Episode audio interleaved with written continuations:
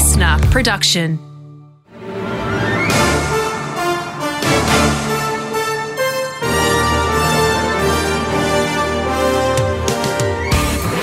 From the Inside with Peter Rix.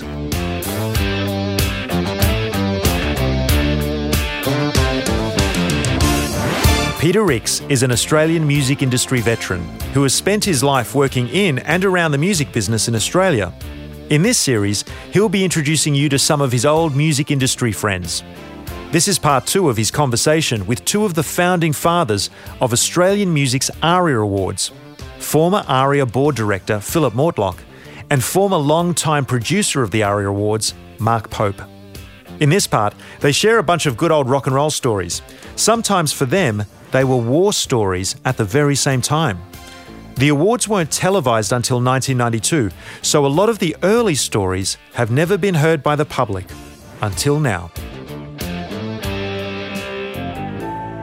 So, time to examine your memories and the the journey because there was a point after I think it was four years we moved we moved from the Wentworth Hotel to the Darling Harbour to the Sydney Convention and Exhibition Centre, and then then we moved from there, I think, to the State Theatre first. Um, always, we would have the awards ceremony first.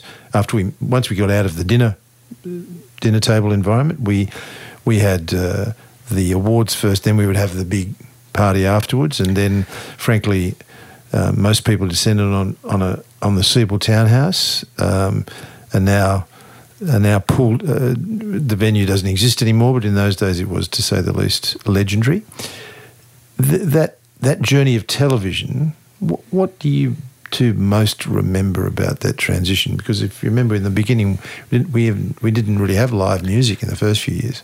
Well, to to re-emphasize what you just described, the first three or four years was a sit-down dinner in a hotel ballroom and the awards were presented after the dinner while everybody was still sitting at their tables with their drinks in hand. So there was it was it was loose, but you know, in a in a in, in a charming way. Yes, um, and you're right. We couldn't afford to have the staging of live performances or anything like that. So it was literally just you know everybody have have dinner, have a good chinwag, and then then do the awards and have have a, a party after. Uh, and then it moved into a larger venue because obviously it became the hottest ticket in town and everybody wanted to be there. So you moved it into the convention centre kind of environment and, and were able to put a stage there and a PA and actually have people perform. And, you know, talk about rod for your own back. Uh, I can recall um, specifically Billy Thorpe. Ah, Billy, the Billy Thorpe story. Yeah. So allowing him to do a performance uh, towards the end of the awards. Promised me that he was going to do most people I know because he was going to get his Hall of Fame award. Yeah, but he was actually touring at the time with Mick Fleetwood. With Mick Fleetwood and a, and a bunch of fantastic session players from America that he was uh, that he was touring around the country with. So he wasn't just going to stand up there and do. Uh, do mm, one song, you know. Nine minutes and 47 seconds, Phillip. Yeah. And you knew you, you knew what you were going to get. We all knew Billy Thorpe. It's uh, like he promised me he would, yeah, and he did. He promised. He did, he did play most people I know. Bless him, Billy. If you're looking down on me now, I, he told me he would, and he did. He did 60 seconds to the second of most people I know, and then it roared into something indecipherable for the next eight and a half minutes. Yeah, and he cranked it to 11. Yeah. Actually, 12, I think. It was yeah. 12. Yeah. Was that the year that George Martin or Quincy Jones, someone was in the audience that was famous that year? Oh, we always had. You know, this is the great thing is that the the the the record companies would always manage to find a couple of special guests that we could put up on stage as special presenters of special awards, whether it be best album or best male or female or whatever. And Quincy Jones was there one year. George oh, Martin dear. was there. Do you? Yeah, that was Uncle Paul. Oh, um, the do, do, either of you remember the year that Gary Morris, the manager of, of Midnight Oil, accepted the Best Group Award on stage and gave Bryan Ferry, who was sitting in the audience, a small lecture? That no, no, no. It was. Uh, I'll, I'll be specific here. So um, Midnight Oil chose not to come to the awards, yes. either because they were on tour or because they just thought it was uncool being at the ARIA Awards. But Gary Morris, their manager, did attend and they won a few awards. So he got up and made very long speeches. Uh, Very but Old yes, Testament but one of the people that we had as a special guest to present awards was Bryan Ferry, who's one of the the, the most dapper dudes in in in rock and roll history. He's standing there in his best Armani suit. L- crushed linen Armani suit, Yes. if you remember. And yeah, and Gary turned around and said to him, you know, you forgot the iron, Brad, Bryan. yeah, we do have irons in the cupboards in Australian hotels. A one, classic Gary. faux pas, of which there were many. Good one, Gary. And then Molly leaping to the to the microphone for the next award and advising Gary to hop back into Well, the, the point I was going to make is that through that transition from the ballroom environment through to the, the convention centre, we, we were we were actually videoing most of those shows for the industry to have a document of it, but we never Thank went. God. But we never went to uh, went to air. So therefore, a, a lot of things were said on the night. People attempting to one up each other with you know with uh, irreverence or, or humour or whatever, and it and it made for a very entertaining evening. You know, sure it went on and on some nights, but uh, in fact most nights. What am I saying? But it was uh, it was it was a lot of fun. Phil. yeah a lot of fun and a lot of reverie. I remember that night that um, 24 hours beforehand when, when I got the telephone call to say that Kylie Minogue would be coming. And by the way, she's bringing her boyfriend with her. And her boyfriend at the time was Michael Hutchence. And little did any of us know until somebody came rushing into the entertainment centre that there were 120 members of the UK paparazzi literally out in front of the venue, and the security weren't letting them inside the room, all waiting for the two of them to walk in. And I, I got a call from Chris Murphy, Mi- uh, Michael, INXS's manager, to say, How can we get Michael and Kylie in? So we snuck them in the loading dock door of the Sydney uh, uh, Convention Centre. And the paparazzi outside literally rioted because they discovered they were already in there. And neither of them were going to make a speech, but I think Kylie was getting an award that night from memory. And so when they left, because they did actually make the, the departure so that they the paparazzi would get the photograph. None of it was Australian paparazzi. It was all imported in. Well, I remember it very well because they sat at my table because I was by then the MD of of Michael's record company, and so I had INXS sitting at my table and the table next to me. Um, but I remember Michael and Kylie when they came in uh, reluctantly uh, through, as you say, through the through the loading dock. Um, and were ushered to the table. They sat down. They were so disinterested in the whole thing. They were basically, you know, waiting for that moment when they could leave. scarper out of there. So, I mean, I don't think they were there for more than 30 minutes, quite honestly. It was, you know, a, a fleeting moment. There were many magic moments we had along the way. Oh, some of those nights at what was Acer Arena, some of those awards nights were sublime. Yeah. Well, we had moments, and and and y- y- we mentioned before on the independent side. I fought really hard to get the waifs on the on the show, and you know, you got the television side people. It's like, well, where's their hit? They haven't got a hit. Who are they? Yeah. And I remember Gurrumul, Yunupingu. It's like hum a, hum a hook. It's like it's not about that. It's about a moment. Well, and you're talking about some of the best live music. I mean, John Well- Butler, the same. I remember when we had him on uh, the first time, uh, and and frankly, there were a lot of people going, you know, like, Who, who's this? But it, it turned out to be one of the, the highlights of that, Look, that if, show. if anybody is listening to this that doesn't, that does not remember the duet between John Butler and Keith Urban, Hmm. they should rush to YouTube now and have a listen because that is that goes on the top ten of anybody's list of great musical moments. That took me five months of because I knew John Butler and his people, and I knew Keith and his people, and both parties at, at, at the early stages. Well, why are we not, not giving up a slot? But why are we going to give up a slot? It's like you don't get it. It's one plus one equals three. It's a magic moment, never before, never again, and. Trust me, this will work. So I worked it for five months, just convincing, convincing, convincing, and I got them both parties across the line. And then on the on, they hadn't even met. They had uh, they had dinner on the, uh, uh, lunch on the Friday, and Phil Stevens, the manager, rang me and said, "Look, we've had lunch and it's been great, and we're just going to go off to rehearsal."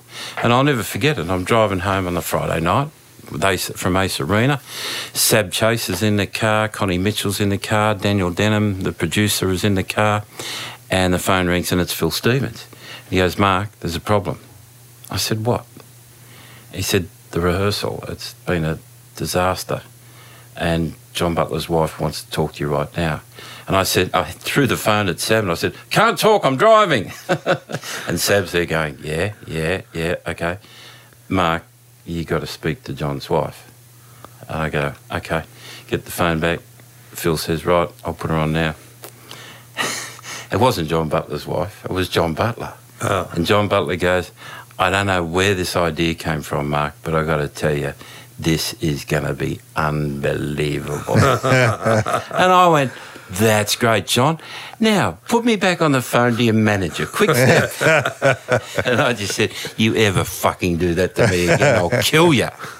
And anyway, but that, going. that moment, the, whoa, yes, it's like, oh, oh, oh, I, was, I was shivering in my boots. But that moment, it's it's always up there in the top five or the Yeah, top three absolutely. moments. Hmm. Again, because you had this never before, never again. It was excitement. It's And, entertainment. and I tips me hat to, to you, Mark, because that's what you did. You upped the ante in that respect. You know, you're on television, so let's make it like an event.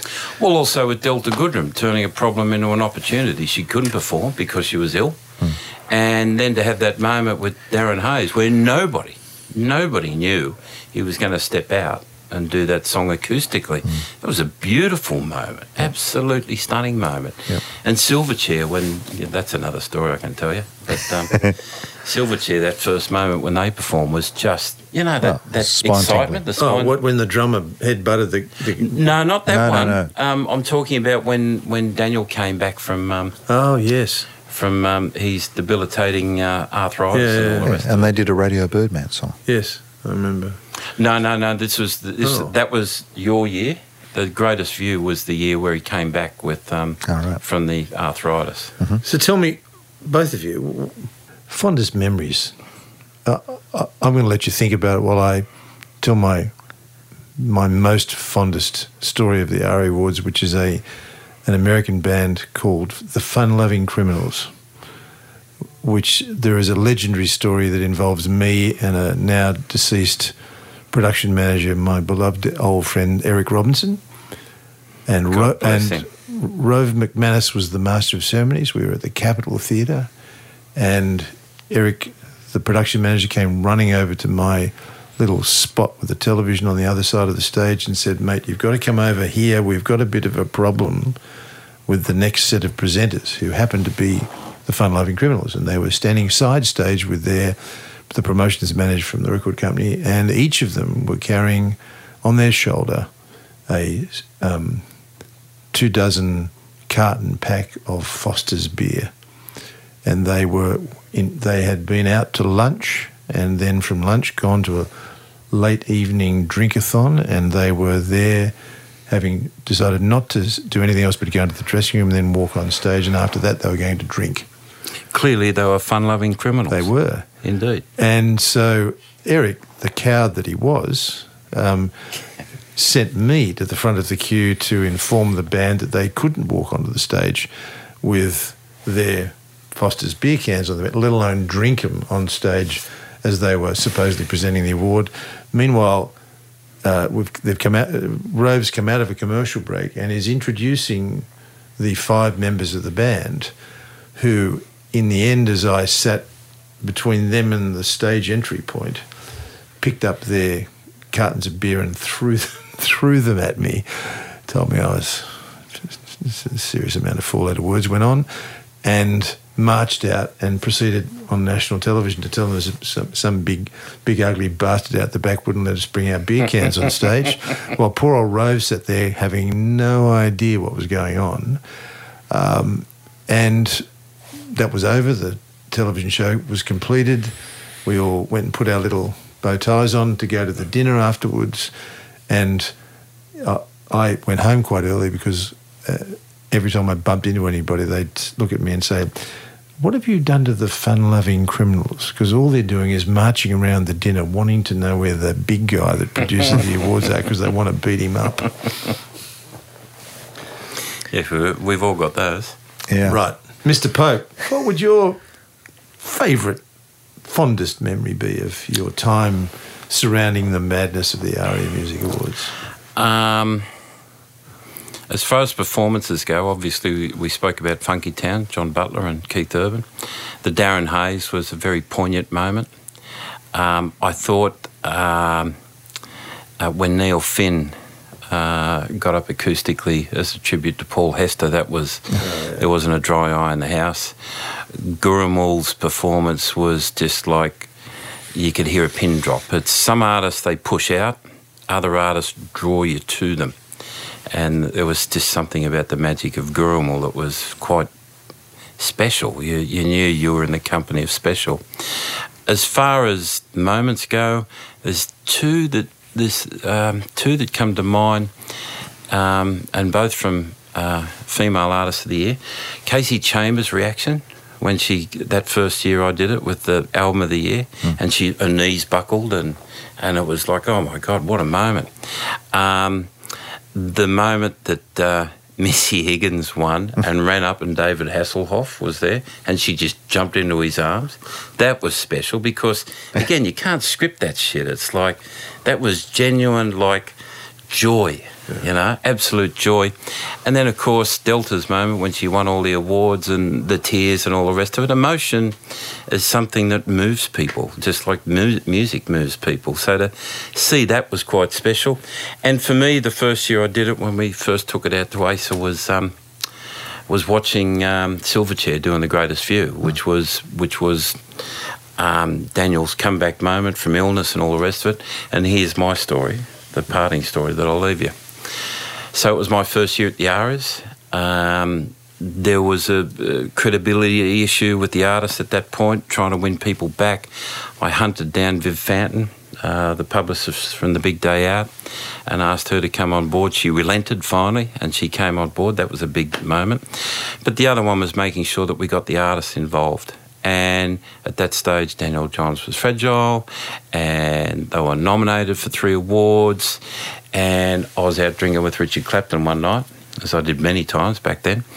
And the call came, and it was John Watson. And John's a very decent, honourable man. And he said, Mark, you're a manager or used to manage. Uh, put yourself in my shoes. Daniel's fragile. Um, putting the band in front of people there and the performance and all. The, and I wanted this performance because Silverchair coming back from injury was big news. It was a draw card.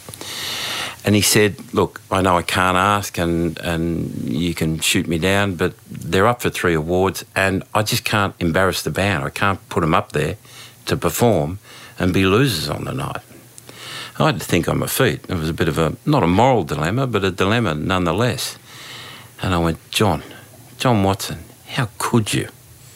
You're asking me to tell you whether you won one award, two awards, or three awards? I can't do that, and how dare you ask me? Pause. However, if you ask me, would you be happy, very happy, or very, very happy? All I can say is you'll be very, very happy. and he said, We're playing. I said, Done. That story's never been revealed That's till now. fantastic, Peter. Peter, you you have to come back with a few of your anecdotes that you can now tell about those decisions that need to be made about who actually performs, knowing who the winners are. Uh, look, I had a line that I always used to use. My favourite was always Gudinski because all he wanted was to get his axe on the ARIA Awards. And he would not, he and Denis were pretty good at, Denis Handlin were pretty good at monstering me. Pretty. Very. So the line was, and I, I just refined it in the end, was Michael, if you take any advice from me, it all would be it would be a very, very good idea if Similar tactic. uh, came came to the awards that night. I say nothing else. My lips are sealed, but a very, very good idea if you turned up. Now I did it to him once, and the Badloves didn't win. He's he never forgave me. Yeah. In fact, he quite regularly reminds me.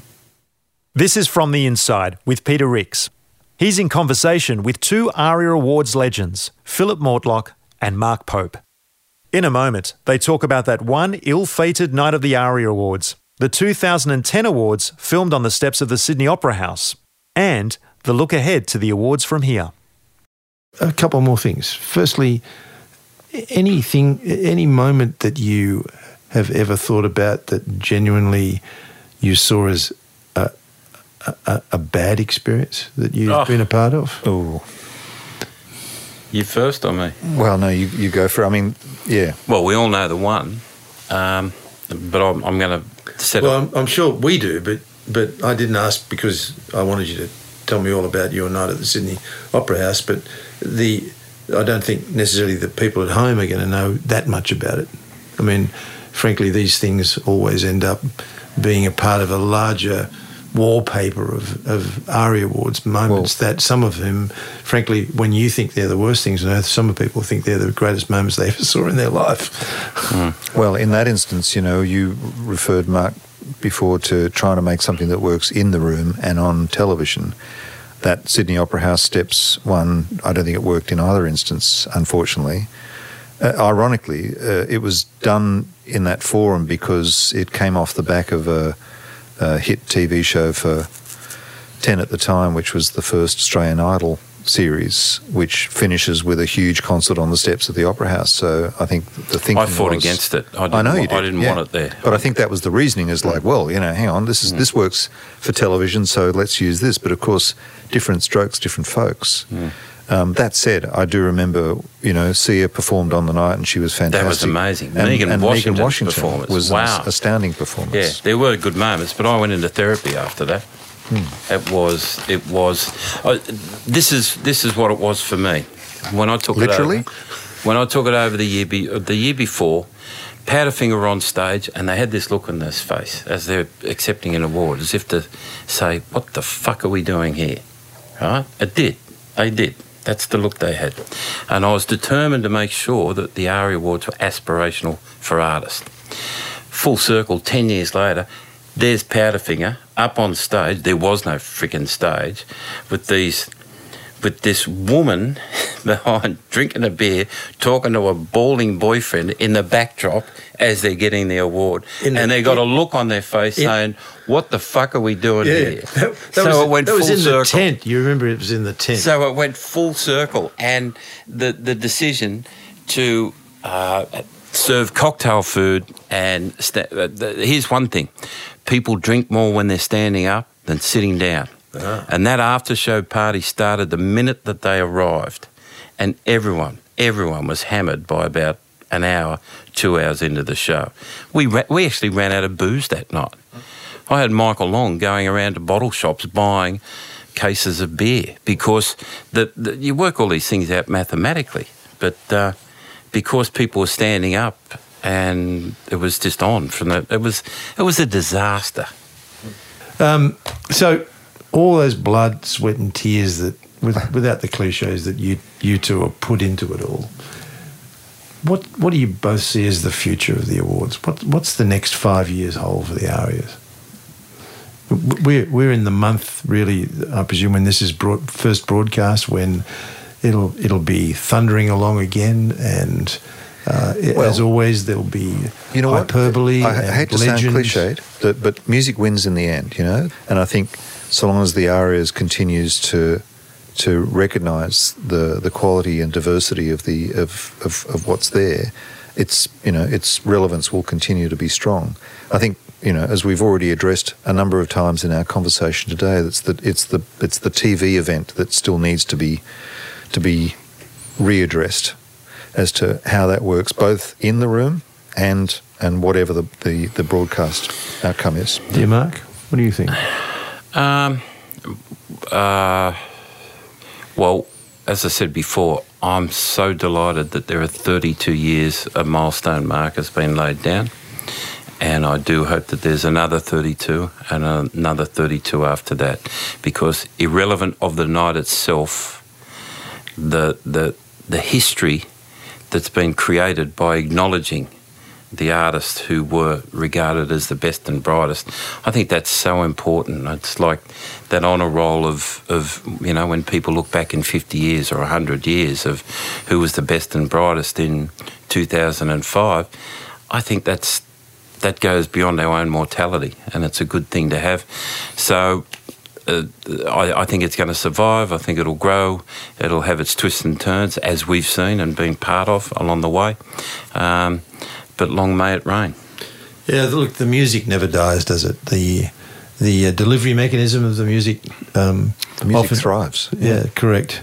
But I, I do think that if if our, the board of ARIA and uh, those responsible in the modern era for the journey of delivery, if they are lucky enough to have blokes like you two um, inside it with that level of commitment that you've given to it over the years, then those awards will survive. They'll prosper. They'll mm. continue mm. to prosper. They'll change, but I, I do think um, uh, it's it's it's had its ups and downs already, and it's not just survived, but it has grown stronger in many oh, ways. Absolutely. And to be to be truthful, Phillip, if it's not on television, it won't matter. It'll right. it'll in many ways without a television broadcast, it'll have more um, exposure across the mediums than it gets now. Because the moment it's on television, the other networks don't really want to give it much exposure. Mm.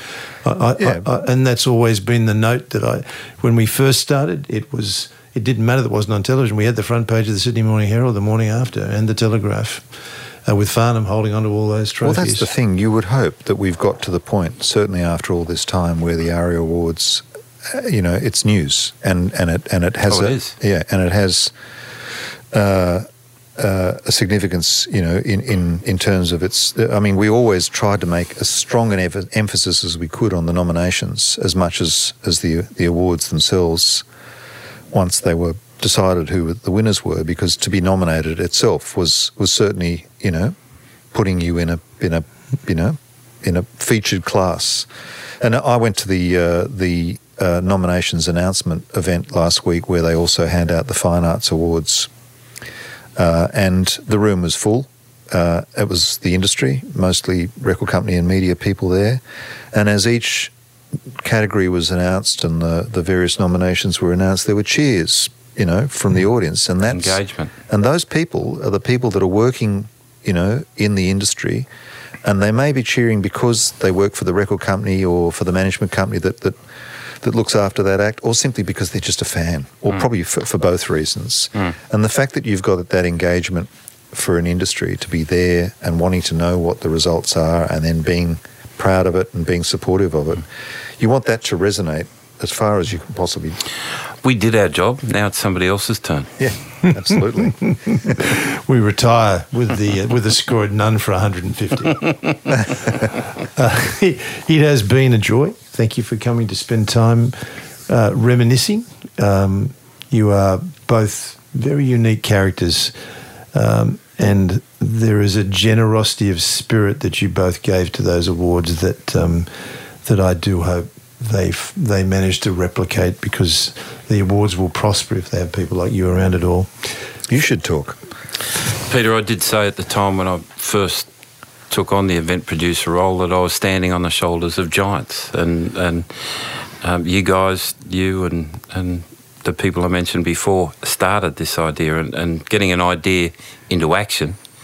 Uh, you know, it's it's a big job, so that's got to be acknowledged. Yeah, well, I'll, I'll, I'll take the score at none for 200 then, straight So thanks for being a part of From the Inside. Uh, I look forward to seeing what the next iteration of the awards are, as I bet the two of you are as well, um, both live and in that room and, and on the television screens.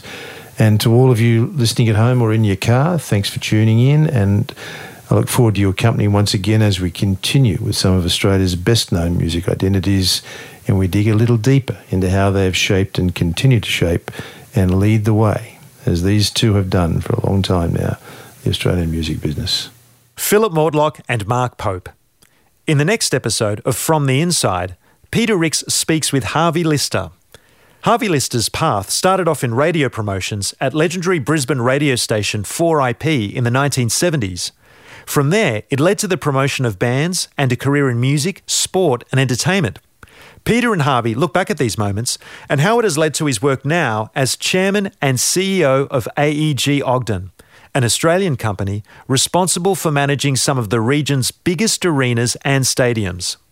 That's next time on From the Inside. From the Inside with Peter Rix.